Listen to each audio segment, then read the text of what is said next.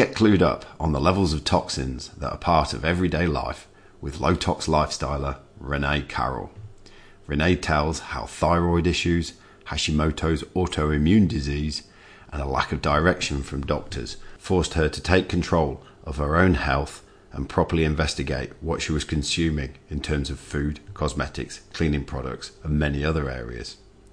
Renee goes on to tell how she has taken her own knowledge through regaining her health to create her business, Low Tox Lifestyler, so she can share her message and educate others about living a more consciously low tox lifestyle. Again, the theme of taking responsibility for yourself, your health, and your choices and not leaving them in the hands of governments and large businesses plays a key theme. Renee talks with a lot of passion and lived experience. She also shares a lot of tips and advice throughout her story of how you can begin to make these choices for yourself. So enjoy, Renee. Hello and welcome back to WA Real. I'm your host, Bryn Edwards. A low tox lifestyle is where we'll be investigating today with my guest, Renee Carroll. Renee, welcome to the show. Hey, thanks, Bryn. Thanks for coming. So, one of the questions I always ask my guest is um, about their relationship with Western Australia. Now, you were born here, is that yes, correct? that's correct. So, tell me about growing up here and what it's like. Okay, so my I grew up here, born and bred, as you say, and I'm an absolute beach fiend. Um, A beach thing. yeah, absolutely love the ocean, the sand, um, connecting with that, and what it now has brought into my life as I have low tox my life over the last few years. Um, interestingly enough, somehow I managed to marry a Tasmanian that thinks the beach is the weirdest place ever. So that's uh, an interesting journey all of its own. And throughout my 20s and early 30s, I've spent, you know, 12 months living in Darwin, 12 months living in Broome, uh, nearly 18 months living in Auckland, and uh, my future is Hobart eventually. Eventually. With yeah, with the hashtag Hot Tas- Tasmanian. With the So, would you consider yourself a proud West Aussie? Very proud West Aussie. And in fact, when I returned from living in Auckland, that was the last adventure of living outside of WA or Perth. Um, just after I turned 30, I swore black and blue I'd never leave again. Right. Yeah. We haven't yet. Well, not yet. The plan hmm. is for it to be in the next couple of years, though. What does it mean to you, though? To be here and to Yeah. to- and what it just the lifestyle's amazing and anyone who tells me but there's nothing to do here i feel like slapping them around the head and saying well turn off the television get off facebook and open your freaking eyes there's concerts there's like music there's festivals there's all sorts of things going on there's food festivals wine festivals ch- cheese festivals you name it there's there is so much shit to do you just need to open your eyes So true. yeah Yeah. and it's only getting, I mean, to the point where some events are not able to get the traction that they want because there's too much to choose from. Yes. Here in Little Perth, little remote Perth. I know, right? So, Hmm. yeah, no, I love it here. I think we're very lucky, very spoilt. So we'll, we'll go further into um, low tox and low tox lifestyle in a minute. Sure. But there is a real sense of wanting to make a positive impact Yeah. and help people with something that's possibly overlooked. But there's a real sense of wanting to give back, serve, and help people. Where does that come from in Renee's story and journey? Um, it say- was it role modelled? oh, yeah, look, my family, uh, like my mum, will lay down anything she's doing for anyone. Like everybody always comes before her. So I suppose from that sense, yes, it has been modelled. Um, but also, my journey has been quite a, a rough one, uh, especially in most recent years, from a health and wellness point of view. So I don't ever want anyone to go through that. And I see friends and even strangers that I meet struggling with their health and wellness, and I'm like, oh my God, can you listen to what you're saying? Like, Mm. you just need to tweak a few little things and we can sort this shit out. Like, um, I, want, I don't want this for you. Yeah. It doesn't have to be the norm. Like that constant fatigue, that overwhelming flight or fight um, going on because of, you know, constant stress going on in your life. That shit does not need to be living in our everyday lives. Yeah. And- You're very passionate Yeah, about it. yeah, it gets about some- caring for people. Well, it just. And I suppose there is a, an element of me that gets really kind of frustrated and sometimes angry, which is not very zen of me, um, because we have Don't been. always have to be zen are? No, no. Well, the passion needs a little bit of fire under it, doesn't it? Hmm. Um, because we've been absolutely brainwashed. Right. Like marketing and you know, and even doctors. Oh, look, you, you you're feeling sad. Let me give you a pill for that. Oh, you've got a cough. Let me give you another pill for that. There's not. Um, and then I always say to my clients, when you are trying to low tox your life and make conscious decisions to change, forget the marketing on the front of the pack. That shit's there to sell to you. Yeah. Flip that bad boy over and look at the information on the back No, no, no. and actually look and see what is in there Hmm. because th- what's on the front that that's strategically there Yeah. so you pick that product rather than one next to it Yeah.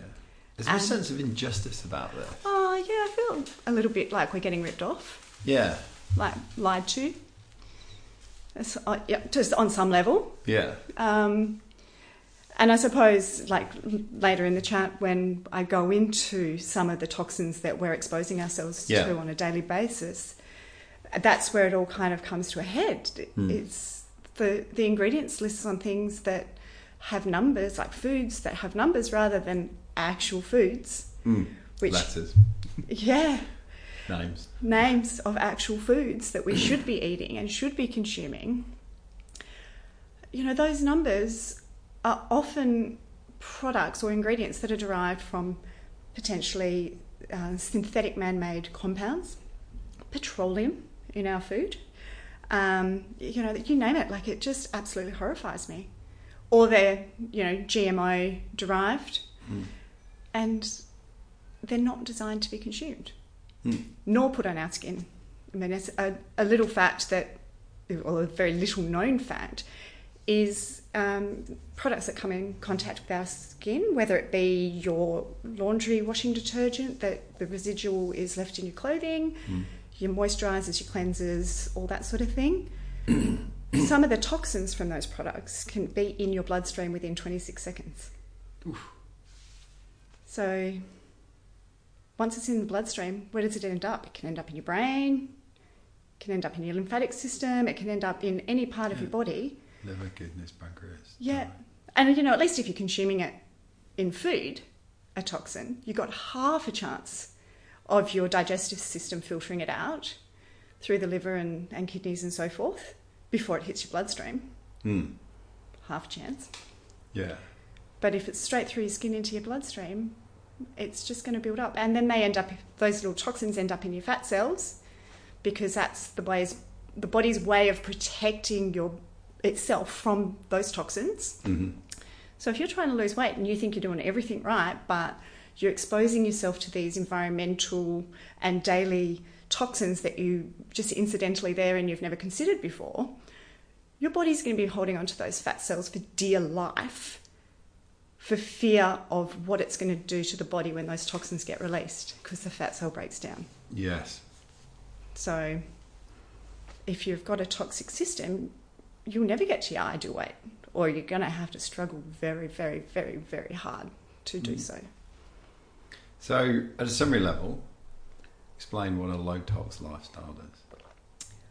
Okay, so first I'll start with why low tox and not no tox. Yes. It's absolutely impossible for us to live a no tox life.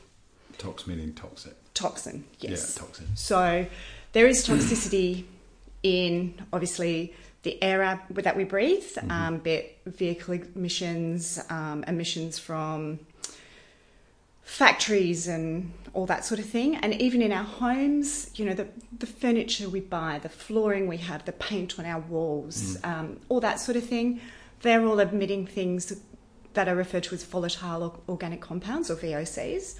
And they are just inherently the gases, which are often toxic depending on what the product is, um, that are for the duration of the, the life of that product going to be getting emitted, emitted, and they will be in very high levels, like that new car smell. Mm. Everyone goes, "Oh, new car smell." I get in, I'm like, "Windows down, people. This is gross," because that is literally the toxic, um, you know, whatever they've used to prepare the leather so it's nice and supple for you to mm. sit your cushy little butt on, or um, the plastics that are molded to produce the dash. They're all the synthetic, man-made, often petroleum-derived gases mm. or products that have been created, and they're the gases that are being emitted, emitted, and that's what you're breathing in. So we're never going to live a no tox life. Um, so low tox to me means just reducing where possible our exposure to what's around us. It's coming into winter here in Perth, so things are starting to cool down. Our windows are still all open, locked open about three to five centimetres. Um, there's always fresh air coming into our home because the, the air, in fact, outside mm-hmm. is often much, much healthier than the air in most homes yes. and office buildings because of those VOCs, especially if you've got your air conditioning cranking 24 7, all your windows and blinds drawn, no fresh air circulating, and no indoor plants. I mean, indoor plants are a simple um, way to improve the air quality in your home, mm-hmm. in, a, in an office building. So, um, and just reading labels, making sure you're aware of what you're putting on your skin, what you're putting in your mouth, um, even what laundry detergents, cleaning products, the water you're drinking. There's little nasties lurking everywhere. Mm. So toxins, I don't want to sound like a simpleton here, but toxins meaning things that are not beneficial to, our to our body. To our body yeah. and our being. And what these what these toxins, I mean, there are going to be chemicals. Everything's made up of chemical compounds. So saying to have a chemical free life is not an accurate statement. Mm. It is a, a, toxin that is doing harm to our body. Right. Um, so to live a low tox life, you are just reducing that toxic load that your body has to deal with on a daily basis. And what toxic um, or toxicity can do to the body is it can cause simple things like fatigue or brain fog, mm-hmm. or it could go as far as, uh, in my case, I ended up with an autoimmune disease. I was going to ask you. Yeah. You're obviously passionate about this, so there's obviously a story. Yes. What's that? So in September uh, 2017, I went. I decided that I no longer wanted to have hormonal contraception in my life, and so I went to the doctor, got that sorted out, and come January 2018, I had gone from, you know, living that sort of I'm pretty tired a lot of the time, but that's just life. We're busy. I'm a small business owner. La da da da da. Um, justifying it in my own mind. Hmm. To January 2018, having like chronic fatigue, 16 hours a night or day sleeping, waking up feeling absolutely rubbish walk, on several occasions walking into my office and having a full blown panic attack, which left me in the fetal position on the floor mm. because I'd walk in and be like, I don't even know my fucking name today, let alone what I'm supposed to be doing in here. Because I was so exhausted, so fatigued, like chronic brain fog, I just had no, uh, no way to function. Right. How so, long did this go on for? So, thankfully, my mum insisted on dragging me along to a doctor. I was feeling quite adamant about not seeing a doctor because I was Why? like, because the doctor that I had gone to, so I had the Mirena IUD, which is the IUD that sits inside the uterus and it um, releases progesterone, a slow release tablet, and I'd had that one or two back to back over a series of seven and a half years. Seven and a half years prior to getting it removed, my GP was like, it's the best, it's the best thing I've ever done as far as contraceptive goes, da da da da da, it's awesome, you'll never regret it. The day that I went to have it out, her exact words to me were, yeah, they're not the best, are they? And I was like, okay. So it was removed. I had the first sort of six to eight weeks, I was like, this is just my body because I hadn't. Readjusting. Yeah, readjusting because I hadn't had a period in seven and a half years because it stops you menstruating. That's the whole point of the progesterone tablet to reduce risk of infection and yada yada yada. So I, you know, fucked with my body's natural system and not let it do what it needed to do. And rather than the GP say to me, "Oh, look, here's a couple of um, supplements that you might want to consider, or go and see a naturopath or a herbalist or something can help your body kickstart that balancing of hormones because this is probably going to um, take a little bit of adjusting. Um, she was just was like, you know, thanks, no worries, catch you later. And so I was feeling a little bit gypped, like you found out this information, you had sworn black and blue to me that it was the best thing since sliced bread when you recommended I go down that path. And then when I came to get it out, you were totally off it. I was like, where's your duty of care? Yeah. fuck you. Like, this is my body, this is my temple. If you feel that passionately about it, why didn't you go, like, just Ring up all the people. ring up everyone you'd recommended it to and say, look, there's some new information come about. Yeah. Just wanting to keep you abreast of it, so it's your decision, and Let's you, you're yeah. educated to make a decision as to what to do. Not to mention that a different doctor in that same surgery, 12 months prior, I had gone in because my regular GP wasn't there, and um, said, "Oh, yeah, I think I want it out." And she's like, "Oh, are you married?" I'm like, "No." And she's like, "Are you with a regular partner?" I said, "Yes, yes, I am." And she's like, "Okay, what does he have to say about it?" And I'm like, "Well." it's a decision for us to make, and she, well, even me to make. And she's like, "Well, I'm not going to do it until he's sitting here with you."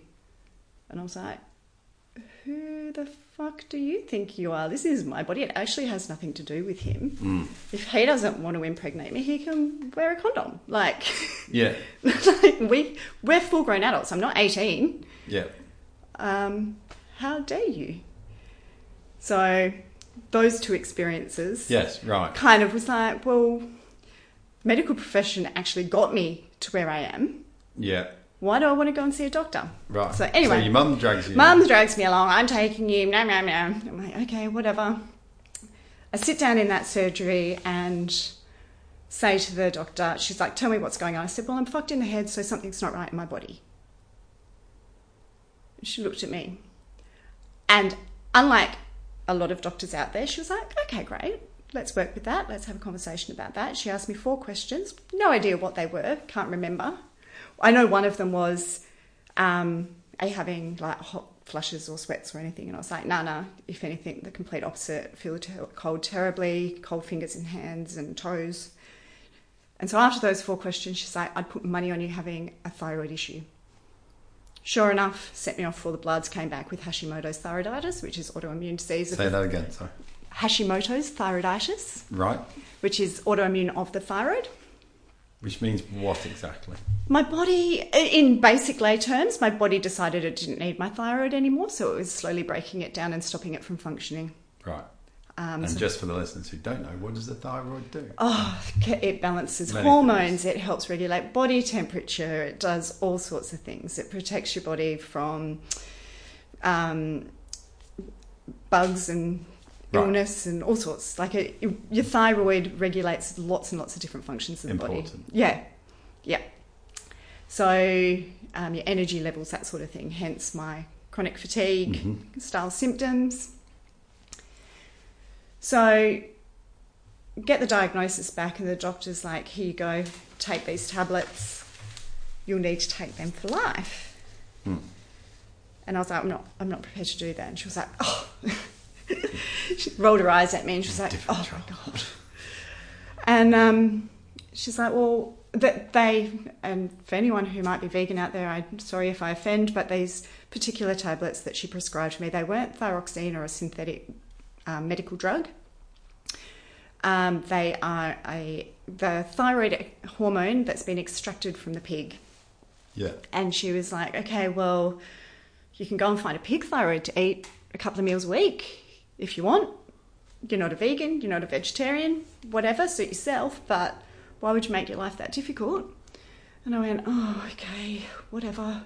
So I walked away with my script, got it filled, started taking these tablets, and I was like, there actually has to be a better way. And, and my, Yeah. in my GP's defence, she had recommended that I look up this um, uh, pharmaceutical doctor in the US Mhm. who calls herself the thyroid pharmacist, Mhm. who also lives with Hashimoto's thyroiditis.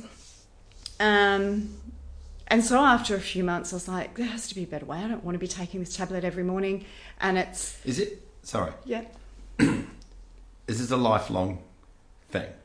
Well, you talk to most Western doctors, they say, yes, your thyroid's damaged, you'll never be able to repair it, you've just got to take this.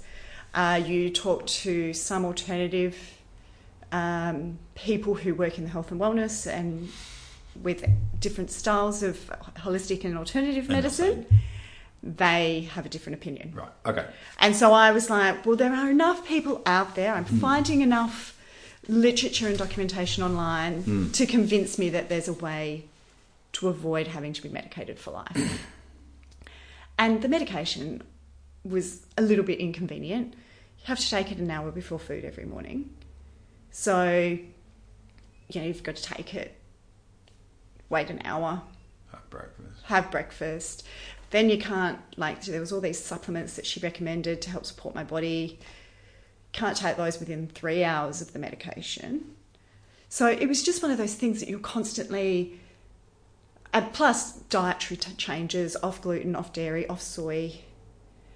So it, my life was just overhauled Mm. pretty much overnight, and it was really overwhelming and really th- those little steps of oh, I, I can't eat yet because it's an hour's not gone, and oh, I really want something to eat, but I can't because of this, that, and the other. Like it Yeah. just, it just made life more difficult. Um, and so I went dairy and gluten free in the February. Well, actually, self inflicted, well, self imposed, I suppose, in the January when I was feeling at my worst. I went off the booze, I wasn't eating any meat. My husband had come home, he'd be like, Should we have burgers for dinner, baby? I'd be like, Oh my God, I'm going to vomit. No. Um, and I just didn't crave dairy and gluten, like bread, none of that. And I was like, You put a cheese platter in front of me, and I was the one that never held back pre this. But my body just started rejecting it all. And then when I saw the GP in the February when I got diagnosed, she was like, "Look, you need to go off dairy and gluten." I'm like, "Well, I already have, so that's no big deal." Body's Then- always t- already talking to you. Yeah, my body was, and I was. When that happens, I think I've always been reasonably intuitive when it comes to my body. I've never really struggled much with my weight. Mm. Um, but I also was, especially in my early, well, throughout my teenage years and at different stages through my 20s, I was that girl. Like I partied hard and played hard and ate anything in sight. And I was fortunate enough to have the good genes where I didn't stack on the weight and I could just go for a run and every now and then and do a bit of exercise and I'd stay reasonably healthy looking. Mm. My body wasn't healthy at all. Yeah. And that's quite evident in the fact that when I ended up with toxic overload in my liver, because my body was estrogen dominant, because my body didn't start kicking in and producing the progesterone for itself again. Like my gut health was bad. I obviously had the Mm. Hashimoto's gene. You don't get it if you don't have the gene. But um, your gut health is a huge factor with Hashimoto's. So even if I had the perfect diet, I probably wouldn't have gotten sick. Right. You, they call it the three legged stool of Hashimoto's. You have to have the gene. You've got an internal trigger, which is often gut health, and then an external trigger. So the, the external trigger for me was the contraceptive that I was Right. had put in my body. So yeah, with those three things, perfect storm. Um, and since then, you know, did some um, work with the thyroid pharmacist out of the US, um, and discovered that soy was equally, if not even more, um, probably a trigger for me, given the hormonal imbalance in my body, and soy can really mess with your hormones, especially as a female. Never forget the day. It was about August that this happened. So I'd been dairy and gluten free since the January. In the August, I was oh, I better check the bread, gluten free bread I've been buying. So the particular supermarket I was in that day, there was not a single gluten free bread loaf, bread roll, flatbread, wrap Nothing. that didn't have soy flour in it. And I was on my way home from Pilates in the morning. All I wanted for breakfast that morning was mushroom and eggs on toast. There was no toast at home. There was also no mushrooms and eggs, but I got none of the things on my shopping list because I just mm. had this absolute moment of, oh my god, I've only just adjusted to buying gluten free and having like my husband still mm. eats normal bread and mm. normal cheeses and all the rest of it. Like I've only just adjusted to this. What the fuck am I going to eat now? Yeah. And I just turned around and walked out, sat in my car, and I was just like, this is all just, this is bullshit.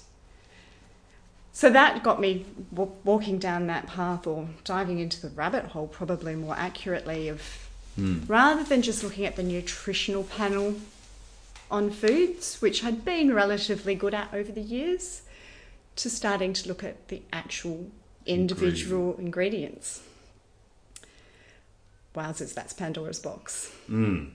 There's not many things that are in a box, tin, package, and in some sort of processed form in the supermarket that don't include soy something or other in them. So, like I can drink, I can eat dark chocolate if it's 70% cocoa and, and higher because Yeah. it doesn't have any dairy in it. But as soon as they put a flavouring in it, mint, orange, raspberry chips, whatever, they add a soy byproduct. Hmm. So I was like buying these chocolate bars thinking they were fine. One day I'm like, yeah, I probably haven't checked those since I went soy free. I was like, no, not another one. You fucked it. yeah, I know. so now we make our own chocolate. so yeah, So you started to become more aware of what's on the ingredients Mm. panel. Did this help you to start to feel better? oh, absolutely. So I'm now off all medication. Right. um, have been for several, oh, a couple of months now, and feeling better. Still have some tired days. Um, a good one for me, which I've discovered in recent times, for knowing if maybe something's awry in my diet or I'm not quite um, paying enough attention, or maybe there's a few too many wines every week.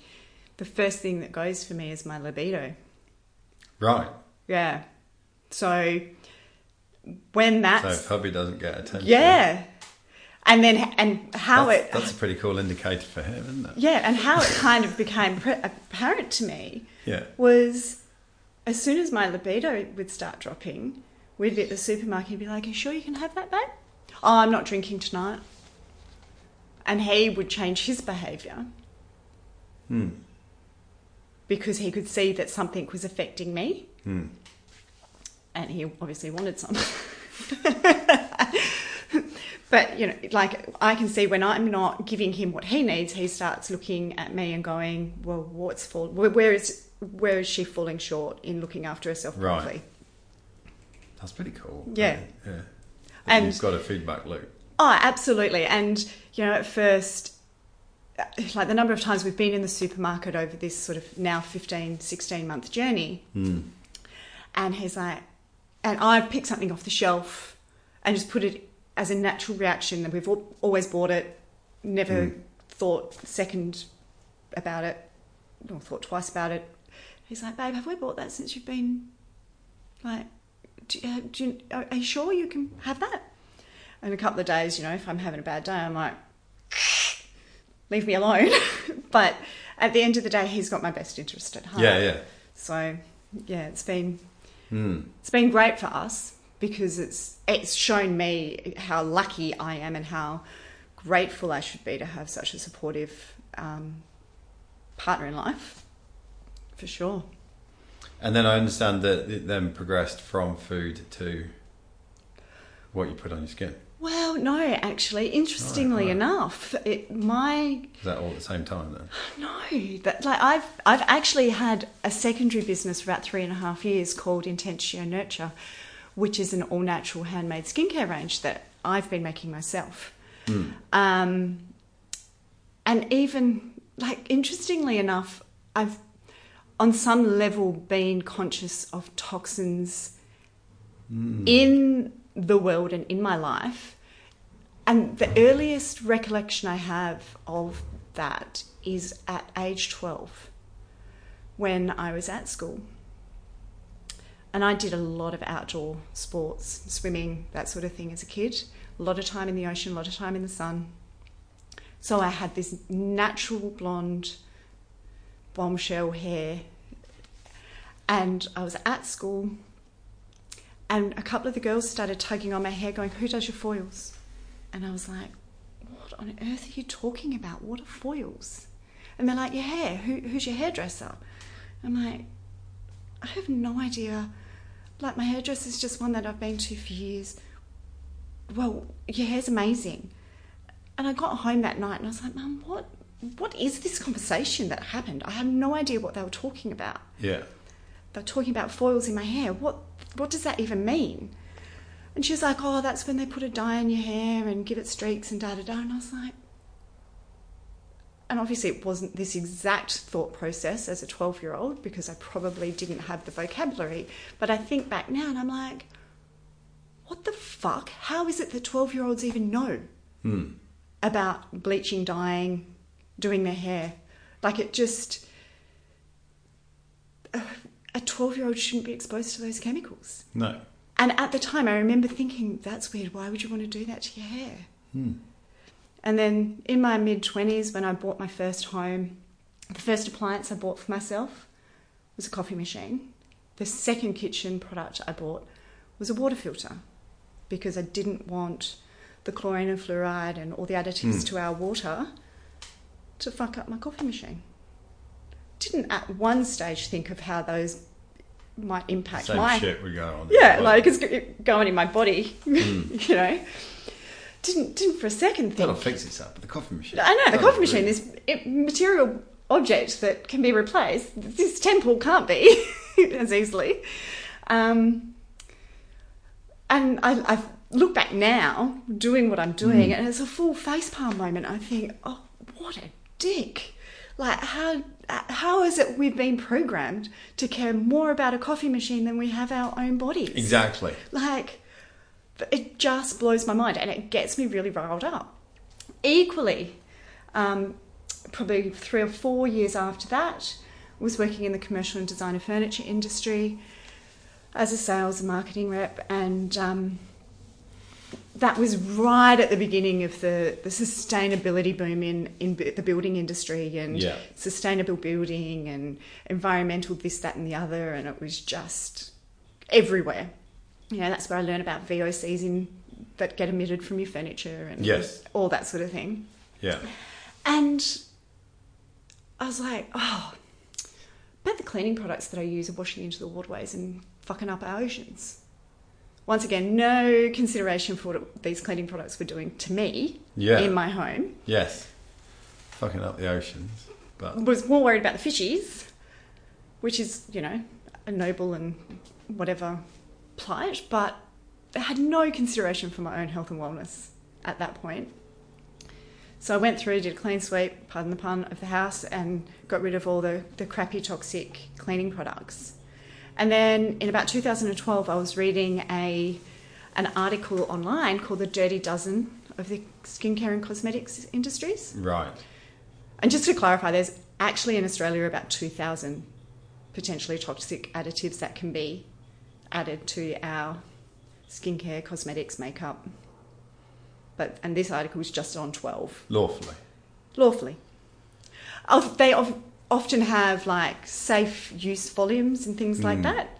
But say, well, an interesting statistic the average Australian woman is exposed to 168 toxins before she even leaves the home every morning. Yeah, right? So, say if you, in your beauty routine as a female, you wash your face, you use a toner, you use a um, moisturizer. You then put on a foundation and a body lotion, and you might have some nail polish on, and blah blah blah. You've got some hair product that you've used. If a an ingredient that has a toxic volume, safe toxic or safe volume usage level, um, and it's maxed out in three of your products, That's you're three xed the safe level. Hmm. Cumulatively. Yeah. So, and some of them do accumulate in the body. The body struggles to break them down and Mm. remove them. So, the longer you're using them, the worse the effects get. Yeah. So, back in 2012, when I read this article, I dove headfirst into my bathroom cabinet, pulled everything out, and was horrified to find that pretty much every single product had between one and three of those ingredients in them. Mm. So it would have cost me a fortune to trash all of those and replace them. So just slowly over time, I started replacing bits Phasing and pieces. and yeah. yeah. Um, and then one year at Christmas time, actually, a, a girlfriend of mine comes to me and says, uh, "How about we make body butter as a little Christmas favour Hmm. for family and friends this year?" I was like, "Oh, that sounds like fucking hard work." No, just like. Sounds like fucking awesome. I love the honesty. like, like, no. She's like, oh, come on, it'll be fun. We'll have wine. It'll be a fun day, girls' day. I'm like, okay, you had me at wine, no problems. So we had this beautiful day together and we made this body butter. And it was ridiculously easy. And the outcome was beautiful. So from there, I started researching other recipes online and what my husband now refers to as getting my witch on and trying different things at home in the kitchen. Started gifting because you know you can't make just a small batch that only Mhm. works for me. So started gifting all of this product to family and friends, and then uh, about three and a half years And ago, then someone in there says, "You should sell uh, this." lots of people were saying it to me, Bryn, but I was like, "Don't be ridiculous! It's not good enough." No, no, you know that typical fear of failure and that self criticism and all of that that comes with Hmm. life. Um, and then a couple of girlfriends were running a market in Scarborough, and they're like, "Well, we've got a stall for you. Come down." Mm. I was like, no, no. Mm, mm. Anyway, they're like, well, it's booked, so just rock up on the day. I was like, okay, um, shit. I don't even know what the labelling laws are, what what I have to do to register as a business. Panic. Mm. But then I did, you know, obviously investigate the labelling laws. And as much as I say read the labels, the regulations in Australia, if there's less than 1% of a particular ingredient in your product, doesn't need to be stated on the label. Right. So if there's 10 toxic products at less than 1%, 10% of your product's bullshit, but you don't know. So it's, um, You just don't know that, do you? no, you just don't know. Wow. I did not know that. No. And that's quite horrifying. I mean, about 1,200 of the products that are still in use or ingredients that are still in use in Australia have been banned in the EU, and many of them also in Canada. So hopefully, in time, things improve. I mean, there is, I mean, especially with skincare, it's not dissimilar to, food. You've got to be careful, you know, because a product can go off Mm. people often don't think about it. I mean, I, I remember as a maybe a late teenager, early 20 something, I kept giving myself conjunctivitis because I didn't even think that the eye makeup that I was using Passed had itself. become contaminated because I'd used it once maybe when I had conjunctivitis. But then, and because I don't wear makeup every day, Yeah. I might Just then use it again. redosing. Yeah, I might use it again in three weeks' time or Mm. a month's time, and bam, the conjunctivitis comes back. So, and that that would have been back then in a product that had preservatives in it. so, I mean, it, you do need to be careful with your natural skincare products because they do need to be stable and they need to be, you know, quite well labelled with, you know, use within X period of time hmm. and store it below X temperature and all the rest of it.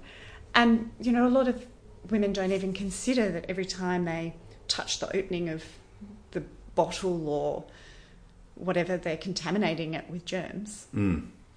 So, I mean, even highly toxic skincare products have a shelf life.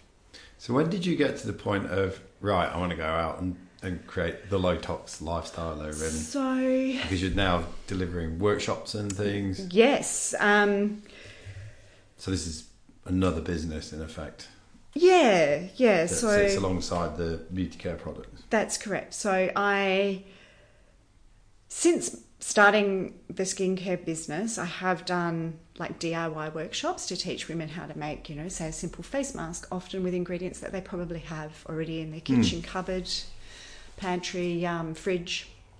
Really, really simple, really, really cost effective. Um, you know, body scrubs, that sort of thing. Really basic products where you go down to the pharmacy or the the beautician and to buy a similar product or like a similar size product, it might cost you forty dollars, Hmm. but you can make it for eighty cents at home. Yeah. So um, I've been running workshops like that since the inception of Intentio Nurture three and a half years ago.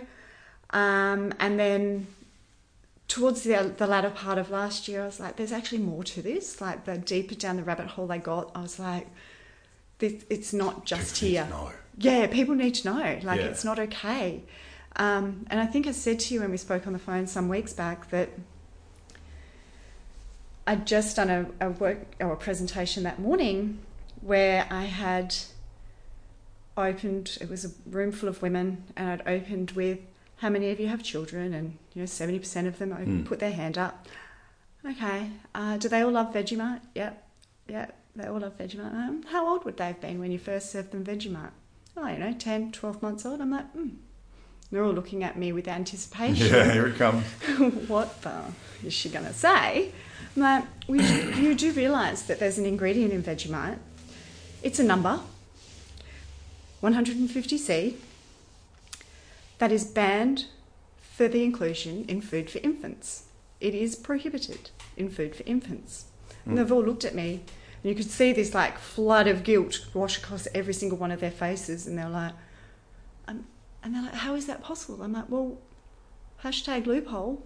They're not marketing it at infants. They're marketing it at young children, yes, which is not that much better, in my opinion. Hmm. But they're not specifically saying this is a food you should introduce to your 10 month old baby. Because that, that's not a good story. No. Hmm. So, um, yeah, and I, I just think, and I only discovered that myself because obviously I haven't had Vegemite since going off gluten because it's full of gluten. And um, when the gluten free Vegemite got released about eight, nine weeks ago, I was like, yes, I'm going to have some Vegemite. Picked it up off the shelf, looked at it and went, fuck that. Put it back on the shelf and walked Mm. out. Like, why?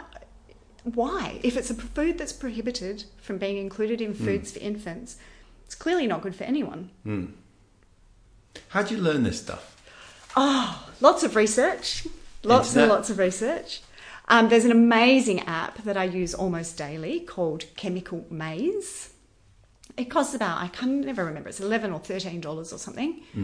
But it lists most of, not every single ingredient, but most ingredients that are in foods as well as cosmetics and some cleaning products. But where you fall down with cleaning products is there's no regulation around including the ingredients on the labels. Right. So you could be buying anything. Greenwash label, Looking nice. looking pretty, saying eco this, Hmm. but they don't have to state what ingredients they're using. Right. So you don't actually really know. Hmm.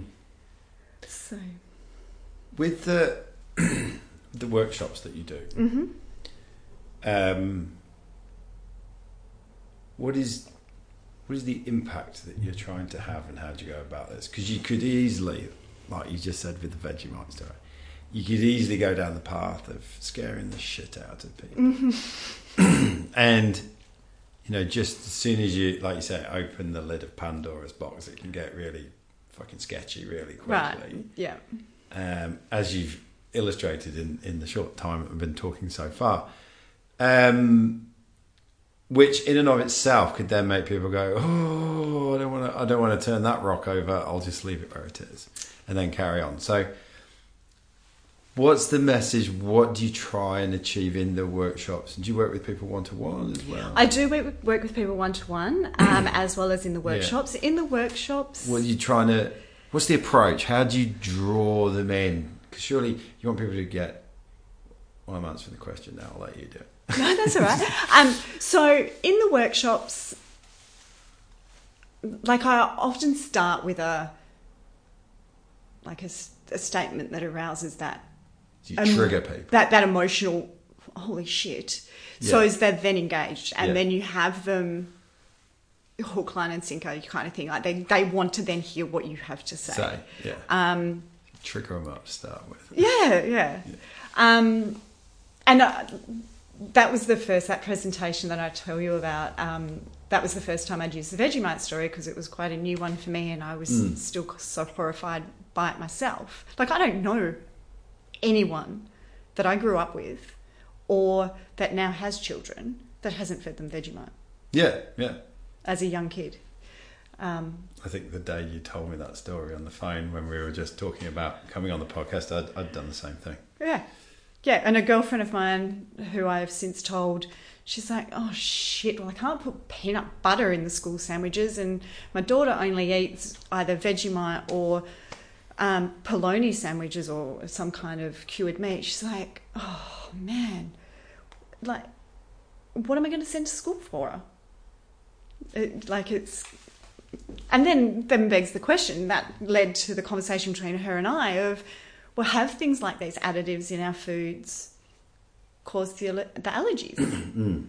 And that increase in allergy rates because of the problems that it's causing within the body and the immune system and the gut health and all of that sort of thing that they're not actually able to process things like peanuts and dairy and Intuitively makes sense, doesn't it? like it, it gets you thinking doesn't it? Hmm. And so yeah, her and i then had that conversation. She was like oh, okay whatever gonna have to start trying on some new foods and see if we can get her liking something different because then you go down the other pandora's or rabbit hole of where you go your jams and all of those and they're so full of processed sugar that's not good for a child in a learning environment to have a sugar filled lunch to then have the, the you know the mid-afternoon crash Mm. so yeah. Um so I suppose ultimately when I'm working with people in a workshop or one on one is try especially one on one it's trying to find out where they're at in their health and wellness journey um, and trying to kind of educate them that that, uh, that that working daily in fatigue or brain fog and the basic you know hormone swings during menstrual cycles and that sort of thing that's actually not normal Mm. it, it doesn't have to be your normal Yeah. Um, It's not just like life is. no. And you don't have to have that bantering conversation each month as that cycle runs around with the husband or the significant other or the whatever. That it's kind of that put down of women because we do get emotional. It's like that's actually, you, that doesn't have to be your normal. Yes, you're allowed to feel emotions and yes, you're allowed to be passionate about things, but it doesn't have to rule your life. Mm. Um, and even things like, like a lot of those um, dirty dozen that I referred to earlier, a lot of them are cancer causing. Mm. So the illness and the dis-ease within our society, where does that come from? And then that band-aid of let me just give you a pill to overcome that, but then that causes symptoms. yeah, it's band-aiding a symptom rather than finding the root cause and changing permanently Mm. and improving things permanently. So it's that kind of conversation that I have with people around, well, what is it in your life that if you could change, you would?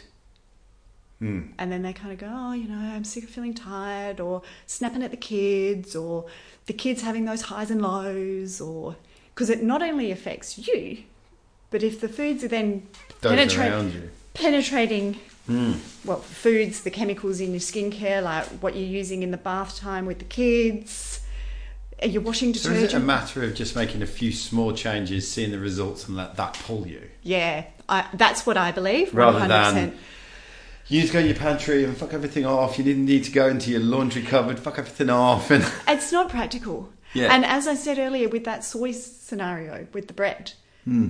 like I'd overhauled my life already. And I was like, this overwhelm was just too much. And I was like, fuck, what? Not again. yeah, So I, I um I was actually talking to a beautiful girlfriend of mine last night who is under a lot of pressure at work, and I'm like, babe, for the next week, make sure you're drinking two liters of water a day, good, clean, quality water. yeah, Next week we'll have another chat. yeah. Still something simple. Yeah, and and then And what does good, clean, quality water look like? oh look, Not out the tap. not out of the tap, no.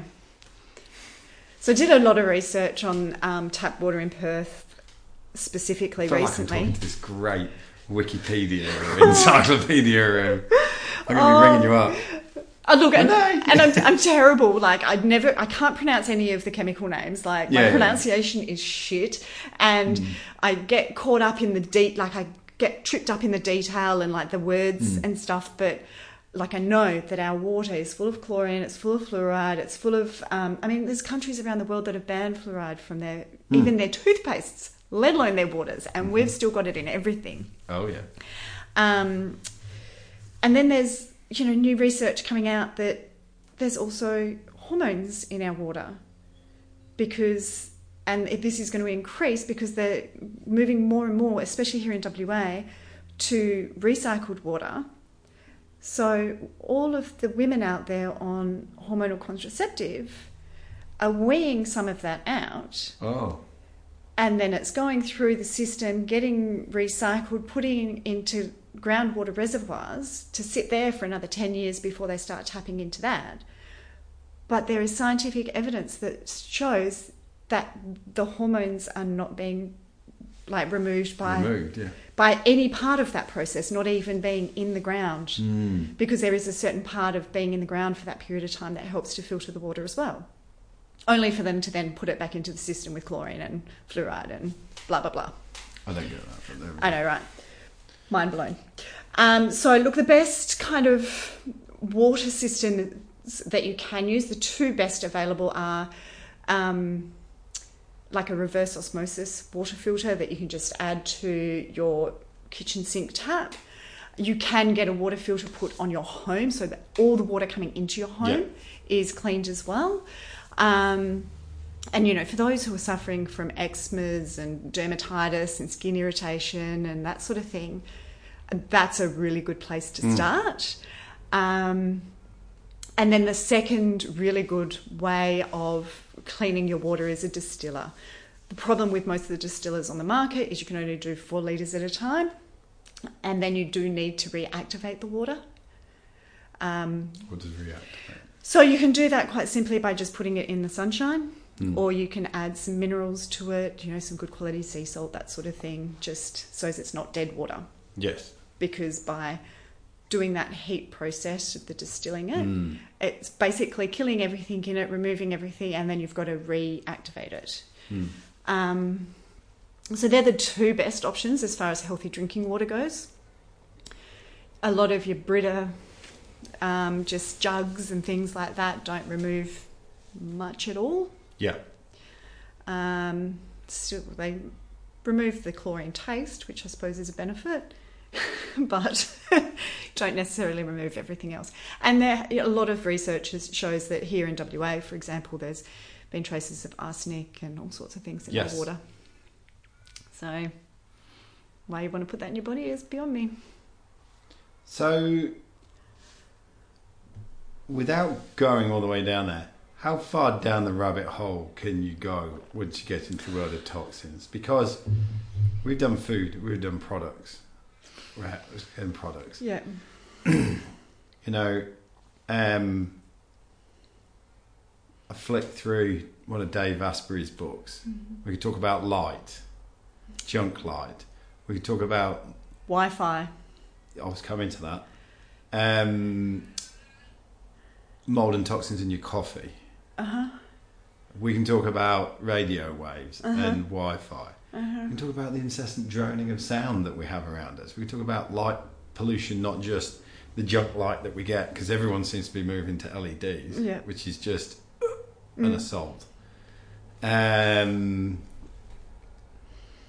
how far down the rabbit hole can we go? I always And say. how do you stop yourself from freaking out?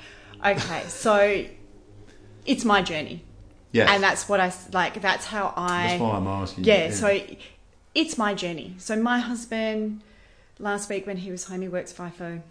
He's like, I want a fucking meat pie. I'm like, okay, we'll go to the shops, we'll get you a meat pie. And like, I can't eat it because of the gluten, all the mm. rest of it. And 12 months ago, I probably would have sat there begrudgingly going, I wanted a bloody pasty and that smells so bloody good. And yeah, no, no, no, no, no. you wanker. Well, Yeah, How dare yeah. you in my face? Yeah. And in fact, we did have one massive blow up after one of my, besties' um, birthday in December last year. We got home, we'd had a beautiful day. I'd had a few too many wines because it is all about balance. Like, I am not pure and low tox or no tox all of the time. Yeah, It is all about balance. It's all about swings and roundabouts and not stressing yourself out because stress is also a toxin to the body. And that particular day after my bestie's birthday, on the way home, because my husband drove, because he's a legend, um, he picked up a take like a pre-made pizza from our local supermarket, and it smelt in my drunken haze Oh, amazing.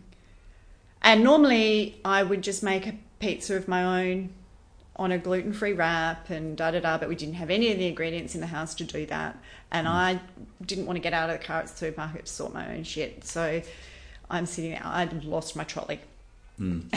and um, what that made me realize is it, it is my journey. And mm. he is amazing at supporting me on my journey. But everybody, like I, I can teach people, I can educate people, but they need to be ready to to change. They and they also need to. I suppose I need to get good enough at explaining how the benefits can uh, far outweigh the inconvenience mm. to convince people that there is a better way.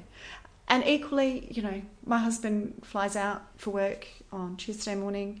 I get home from the airport, Wi Fi in the house goes off. And I don't turn it on until I need to hook into my computer. yes, But when he's home, I wouldn't even have that battle. That, that's just not worth it. Mm. Like to tell him every time he hooks off the PlayStation or turns off Netflix or whatever, t- that battle's just not worth it mm. because there is so much other toxic shit that would end up in my heart and in my head if we were fighting over those things all the time. yes, So it's just working out where you want to fight and at what cost your health and wellness is to you. So, and equally, I've got friends that. You know, they're constantly sick or they're constantly tired, and you know, you, I might It's difficult, isn't it? Because you see things. Mm. You know, you go. You, can invest time in something. I've started to do it a lot, particularly since I started the podcast, Mm. where I listen to guests and I go, I want some of that. yeah. So I start making small little changes here and here and here, and they become incremental changes. And then some of those I, I, I go further down rabbit. I mean, listeners to this will know that you know I, I, I spend a lot of time going to movement classes, which is just focused on improving the quality of the movement of my body Yep. And how it moves. And then from that, I start looking at people and they go, "Oh yeah, I've got a bad back."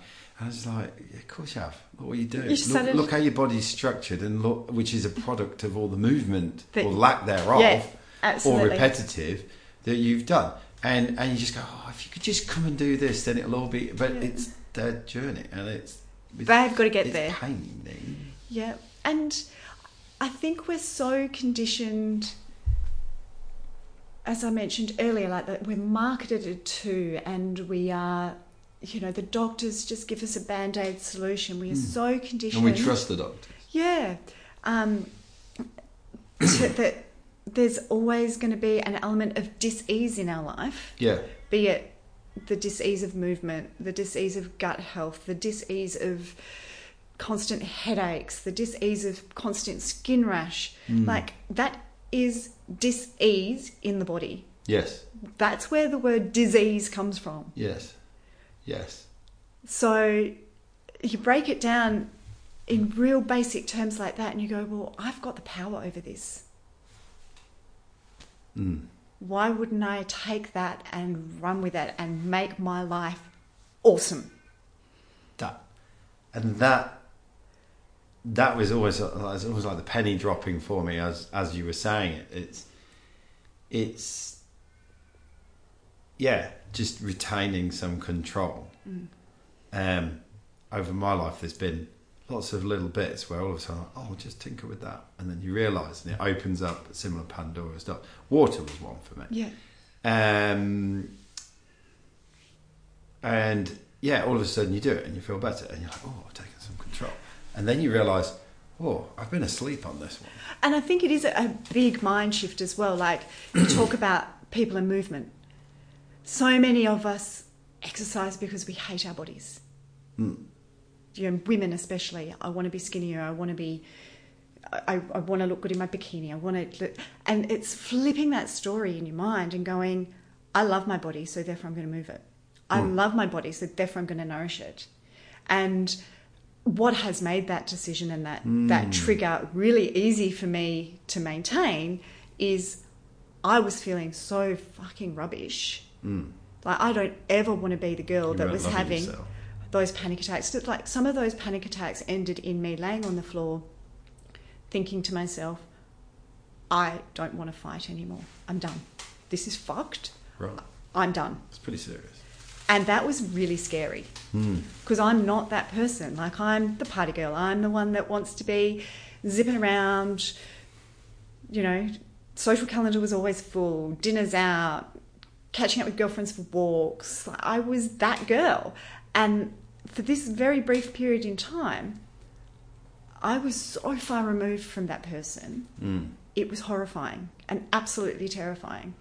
And so when people go, oh, come on, just just don't worry about it. Like it's just, or they make judgment on my food choices or things like that. I'm like, it's not worth it. I don't ever, ever want to be that girl again. Yes. So Again, it's like the the like the human experience, isn't it? That you've got to go to the shitty place yeah, to bounce up. which is so sad.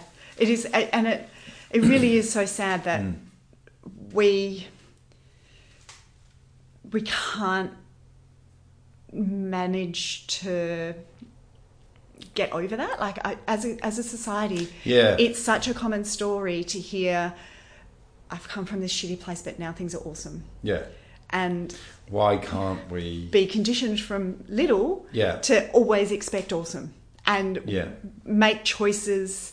Um, I've got another dear girlfriend who has now adult children who For the betterment of yeah, ourselves. and I like she ro- raised her um, her kids pretty much solo, and um, so she's a few years older than me, and in fact, I think I'm closer in age to her children than I am to her, and we've had lots of chats over the years.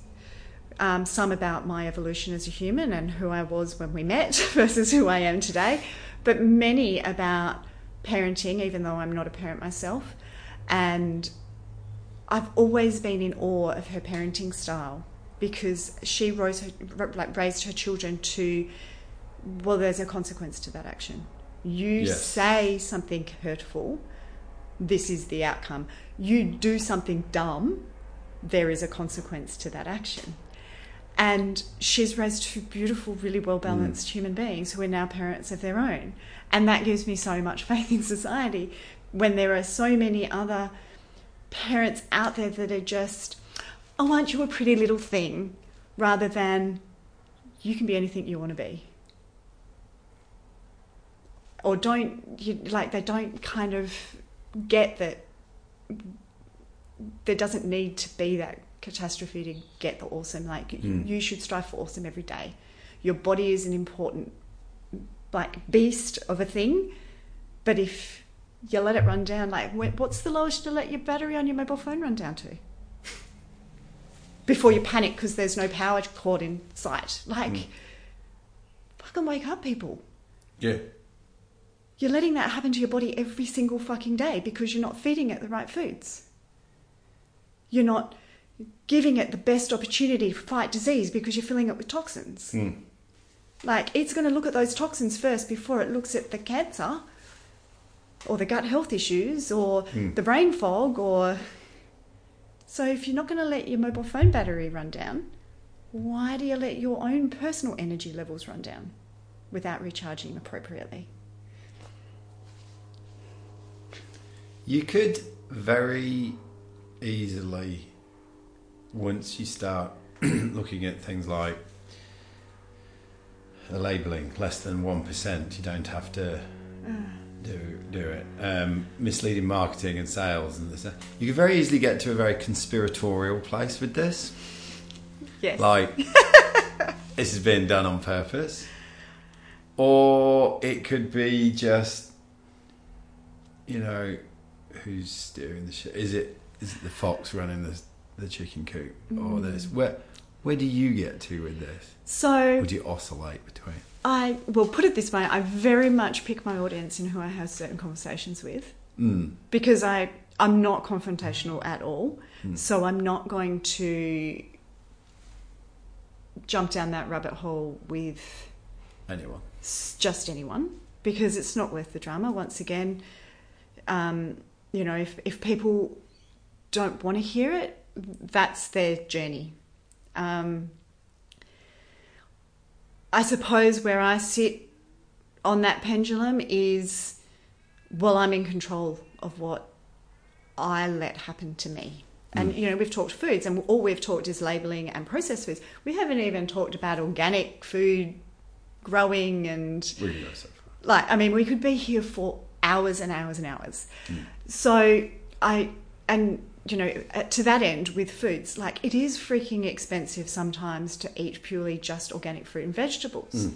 So you know, I choose, I pick and choose. Like my thick-skinned fruits and vegetables, not always organic because there's less chance of the, the toxins penetrating that thick skin into the flesh that I'm going to eat.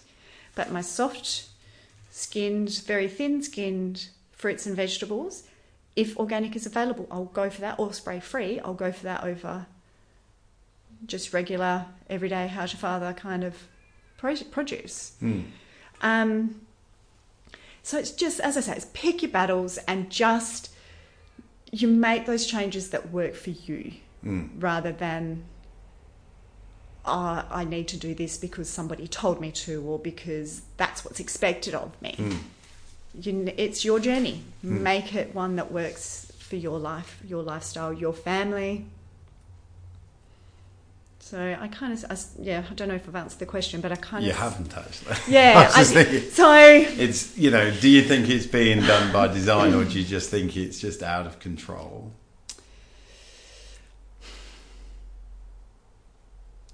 I there is a, a part of me that thinks that there is some conspiracy around the pharmaceutical industry and if we keep them sick we keep making billions of dollars. Yes there is a part of me that feels like that. But then there is also a huge part of my heart. I i like to see the best in people. So there is a huge part of my heart that desperately hopes that that theory is wrong. Mm. I'm not convinced it is, but I still hang on to that hope that maybe it's just we've gotten too caught up in the industrial revolution that we that technology and change and consumerism and all the bright lights and the bling and, and all of that is is just too exciting and we can't see past it. Mm. because really all of this sort of thing the, the toxins in our environment went through the roof with the industrial revolution that's when illness and disease increased that's when uh, you know, and that's when the big farmers started to become big farmers, as in the pharmaceutical industry. Hmm. So, and a part of me do, does believe that we are so caught up in the bling of life and having the next best phone and wearing Kylie Jenner's newest outfit and all of that sort of thing Hmm. that we forget just basic life and having that that peace in just being rather than having. Hmm. There is a perfect sort of storm in it, whether it's been done by design or design or not, of um, capitalism, marketing, sales, coupled with lazy, shitty behaviours and thinking you can have it all for no cost. And That often come together and often the cheaper the cheaper things are, the worse they are for you. Mm, generally, yeah. Hmm. Yeah, you just look at fast food. So, tell me, uh, there must have been quite an, an identity shift for you. Yeah. You know, you've used, you described yourself. Some of the words I've heard is, um, I was once a party girl. Mm-hmm. Um, Oh, don't get me wrong. I still love a glass of wine. yeah, that, that shone through as well. Um, you know, you where you were in terms of the whole, and then where you are now. Mm. That's you know the low tox lifestyle. Mm. Um, tell me about the identity shift and the journey there. So it's been a long journey. Like it, it the biggest changes in the evolution have happened in the last sort of 18 months, definitely. Um, and they are more emotional changes, I would say. Like they are, I'm okay with who I am, and I don't need validation from anyone else. I don't need you to approve of my lifestyle choices. I don't need Because I'm making them for me. me. It's my journey, it's my life, whatever. You do your thing, I'll do mine. And equally, I don't have judgment on people who choose a different path to me because their evolution and their journey is exactly that. So, you know, I referred to that girlfriend that I met years ago and her two children who she raised beautifully, and the conversations we've had around who I was when we met. So, we met through a project that I was working with her on. She was the project manager, and I was the furniture supplier for a big um, office fit out Hmm. in Subiaco. Uh, probably about 10 years ago now. And um, back in those days, I did have the fancy shoes, the fancy car, the fancy um, outfits. I groomed myself immaculately every day and I attended the venues to be seen and the places about town and that was me. And over that time, I since we met, I've changed industries altogether, obviously, um, and I don't like I don't regret any of that journey. Like I was in furniture for nearly fifteen years, and I don't regret any of that journey. That's what took me to um, New Zealand. So I, you know, had the opportunity to go over there and learn an absolute bomb about myself because, you know, when I moved up north, I was moving with a boyfriend, so it was a different, very different experience to going to New Zealand on my very own. Um, so I don't regret any of it, but I look back and I think, wow, like I was just an insecure little girl trying to find my place in the world. Right. You know, people would say to me, "Oh my God, why are you going to New Zealand? They're all coming here," and I'm like, "Well, if it doesn't work out, I can come home, right?"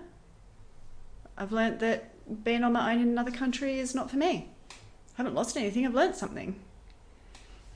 Um, and I think part of the motivating driver for that decision to move to New Zealand was I was trying to prove something to myself that I am successful and I can achieve things and Mm. rather than I'm okay just being me. And now I am okay just being me. So yeah, I it's been interesting, and there, I I don't think I've changed that much, but I have changed a lot all at the same time. Mm. I think I'm more accepting of who I am and the path that I've chosen. I always kind of felt in that corporate environment that I was having to prove myself, which you do when you're in sales. You do have to prove yourself month in, month out. You need to be hitting those targets. You do. And um, yeah. But I, and I loved the job for many of those 15 ish years, but then I also grew very weary of it in the end as well. Mm. So, yeah. It's much better being where I am now, that's for sure. Yes. Strikes me almost listening to you that your body sort of cried out to bring you back to where you should be. yeah, and to get away from. Which is kind um, of cool. Yeah, and uh, to, to chat, like. I'm, I'm nowhere near as materialistic as I used to be. Like, I, I did used to want to be seen at the right places and have the right outfits and all of that sort of thing. And there's nothing wrong with that. But when I look back now, it was because I wanted to fit in. I did. I hadn't found my place yet, Mm. and it was my self-esteem and my ego making those choices rather than me going, well, I'm actually just quite comfy being on the couch in my dressing gown and Mm. a nice glass of wine. I don't need to be at Crown or, you know, wherever Mm. and on Instagram showing everyone that it's happening. Because if it's not on Instagram, it hasn't happened. well, exactly, right? Indeed. Yeah. So I mean, if you look back on like my social media history, there were there were many years in the very you know early stages of social media where it was regular posting. This is where I'm at. This is who, what I'm doing. This is who I'm hanging out with. Mm. And now I hardly ever post on my personal social media because I'm focusing on my businesses and that you know I'm really only on social media because my businesses have to be have to be Yes. on social media Yeah. media. Marketing. Yeah. So yeah, interesting journey. So what? So someone listening to this, what's some of the two three to four, five things they can do immediately if they think right, Download Chemical Maze. right? So you've got it in your pocket. that's an app. That's an app. Yep. does it do? Read barcodes or something? No, so basically, if you're in a supermarket or a pharmacy or whatever, and you pick up an item and you look at something, can you read it and you go, "Well, I don't know what that is because it doesn't sound like a food." Typically, What, like it's one three two two. yeah, yeah. Well, like some- something like that. yeah, like your numbers or um, you know formaldehyde or uh, taurine or you know there's Mm. the list goes on. Um, your parabens and sodium lauryl sulfates and you name it. There's thousands of them, as I mentioned. So if there's something that looks like it's not a food or not a like if you can't pronounce it on your skincare, I typically say Google it Yeah, because and you haven't encountered it before, like apple or orange yeah or or peas. yeah. So, um, chemical maze at your fingertips, you can work out. And I, like, I had a client email me uh, after a workshop a few weeks ago with the ingredients list of a product that was actually designed to be used in hospitals originally, which is where that conspiracy theory kicks back in. That had eight ingredients in it. She's like, oh, and she has chronic skin conditions. She Mm. gets it all up her neck and into her ear. And the day that I'd seen her, it looked really painful in her ear, and she had a big patch on the back of her arm. And she sent me this ingredients list and said, "Can you just have a quick review of this for me?" I was like, "Sure, babe, no probs." And eight of the ingredients were suspect Right. at best. Four of them known skin irritants causing eczema, dermatitis, and skin irritations in a body moisturizer that was designed for hospital use, That's a bit fun. isn't it? I was like, and she goes, "Oh my god, what do I use instead?" I'm like, "In the meantime, like in the interim, coconut oil, and we'll look for some other alternatives for you." Yeah, But throw that shit in the bin. yeah, forthwith. Yeah. Actually, no. Can you leave, let me have that so as I can take it to show people in my presentations? Yes, yes. but you know, and that's. And she goes, my skin dermatologist, my skin doctor recommended that, and it says on the label, recommended by dermatologists, perfect for use on elderly and infant skin. I I just angry much. Angry about So download Chemical Maze. Yes. Number one, have that little pocket, that wisdom There. app in your pocket everywhere you go. Yeah. Um, get a water filter, Yeah. Or just actually start drinking more water to help flush out the toxins from your system. Mhm. Uh, make sure you are drinking one litre for every 22 kilograms of body weight per day. Mhm. So, and then if you're exercising on top of that, an extra 250 mils for every 15 minutes of exercise. Um, movement, so you're sweating it out as well. And another really good one, and we haven't even gone down this path, it's all well and good to minimize your exposure to toxin, exposure to toxins, but if you're not efficiently flushing those toxins out with appropriate amounts of water, you're not pooping enough, then it, it actually doesn't matter. Like if you're not pooping after every meal, you're backed up to some level. So looking at a solution to increase increase and improve your bowel movements. What's that? That's four. There you go. Yeah. What's going in? What's coming out? Yeah. Well, if it's not coming out, Throughput. yeah. well, it's um, you know, your body's one big sequence of tubes, and the longest one being the one that goes from your mouth to your butt. Yeah. And if the same volume ish isn't coming out as what's Mm. going in, you've got a problem. Where is it? Yeah. And if it's stuck in your colon, which a lot of it is, the average Western adult has up to 10 kilos of unprocessed poop sitting in their colon. That, you know, that middle age spread that they talk about, that's your body storing fat there to pull those toxins out of your colon and store those toxins because it doesn't want it in your colon. Hmm. fair chance if you got rid of what was in your colon, some of that middle age spread, that roly poly tummy would uh, reduce a little bit as well. Move off. Hmm. Hmm. So, What does the next three to five years look like for you? a lot cooler. Definitely Hobart. Um, we hope to be living in Hobart within two years Mm-hmm. uh, on semi rural property with the facilities to host family and friends, but also potentially health retreats, um, you know, education retreats where people come along. We've got a veggie patch and, um, you know, the facilities to forage and feed Mm. and just get back to basics, you know, live in a eco-friendly home that is as warm as possible. Yeah. um, and um, yeah, just keep talking to people about what I believe in. Mm. Mm.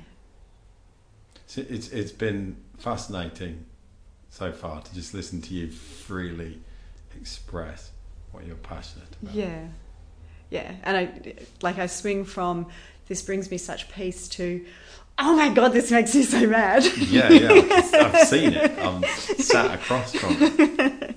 yeah, that's that's the journey that I'm on every day. But it's that's awesome because the bit in the middle would be just like you know the blur, Yeah, insipid, just doing stuff. just doing stuff Yeah, you know, running a business or two unconsciously. two businesses. You know, yeah. Yeah. So, and it is good to know that when I'm like, it's quite often when I'm feeling a little bit like going through those motions of every day, trying to tick things over with the business and da da da. You know, I get that email from a girlfriend who sends me the ingredients list of a moisturizer, and I'm like, that shit makes me fucking mad. I am back on this. Like, Yeah. yeah. and it, it kicks my my ass into gear to just okay, let's next level it. Um, but equally, those really like Zen times where I'm like, I'm so thankful and grateful that I can do what I love doing and what I'm so passionate about, they help to keep that motivation as well. So yeah, it's it's fun. The poor husband. So, um, how do you keep yourself grounded in all of this? Because it can get all quite heady, I imagine, if you're not careful. I do meditate Mm. every day, sometimes twice a day. Um, I uh, treat my food like I make sure when I'm preparing my meals and eating my meals, I do that with like a grateful heart.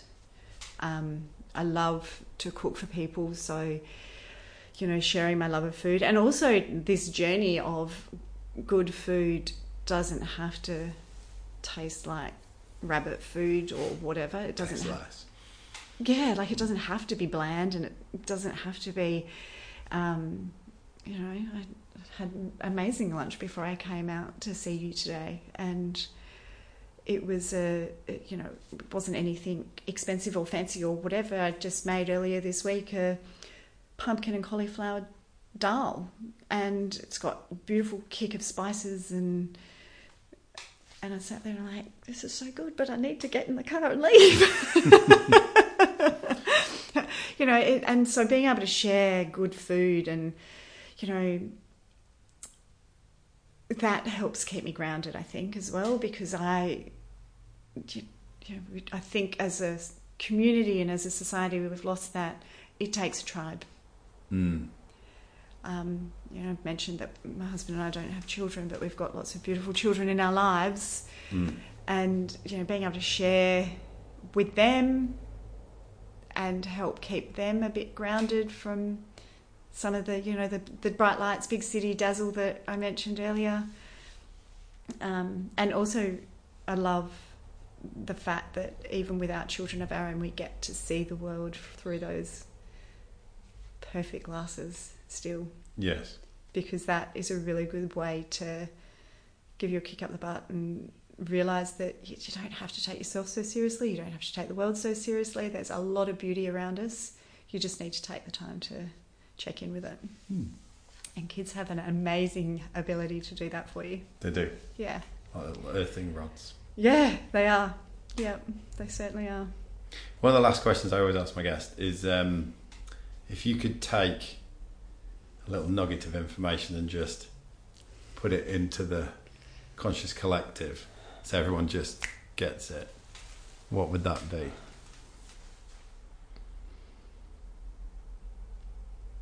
Um, I think it would actually be something as simple as read the label. Read Not the marketing, the information label. Mm. You know, flip that uh, that bad boy over. You know, forget that marketing bullshit on the front, and read the fucking information. Because that, Is that for many areas of life? oh, you know, the instruction manual even. Yeah.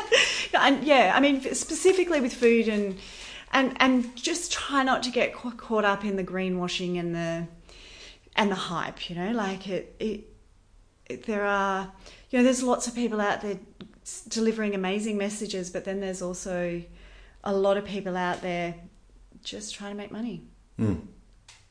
and it doesn't really matter to them how they make that money, unfortunately. So, yeah, just a bit more mindful of the, the conscious daily things that you're doing. What are you putting on your skin? What are what is the air you're breathing? Like, have you opened the windows this week? Do your kids get fresh air when they sleep? Yeah. Do you have any plants in the house? Like, just a bit more mindfulness about everyday decisions because Mm. we all get so caught up in autopilot, just going through the motions. Yeah. So just yeah, stop and think. Stop and read. If people want to find you, where can they find you? They can find the Low Tox Lifestyler on Facebook and um, at Low Tox Lifestyler on Instagram. And then I do have a website as well, lowtoxlifestyler.com. Yeah. Where so all I over the you? interwebs. Yeah. It's been an absolute pleasure to talk to you today. Yeah. Enjoy the Pandora's box. Yes, yes. I, I feel like I already started opening it Yeah. years before, but no. Um, it's been fantastic, as I said, to listen to you just so freely and passionately express what you are focused on. Mm. And yeah, I can imagine it would be so easy to depth people out with it Mm. and scare the shit out of people and this, that, and the other. You got to pick your audience. Yeah, but to actually listen to you just go full at it Yeah. is really good. Yeah.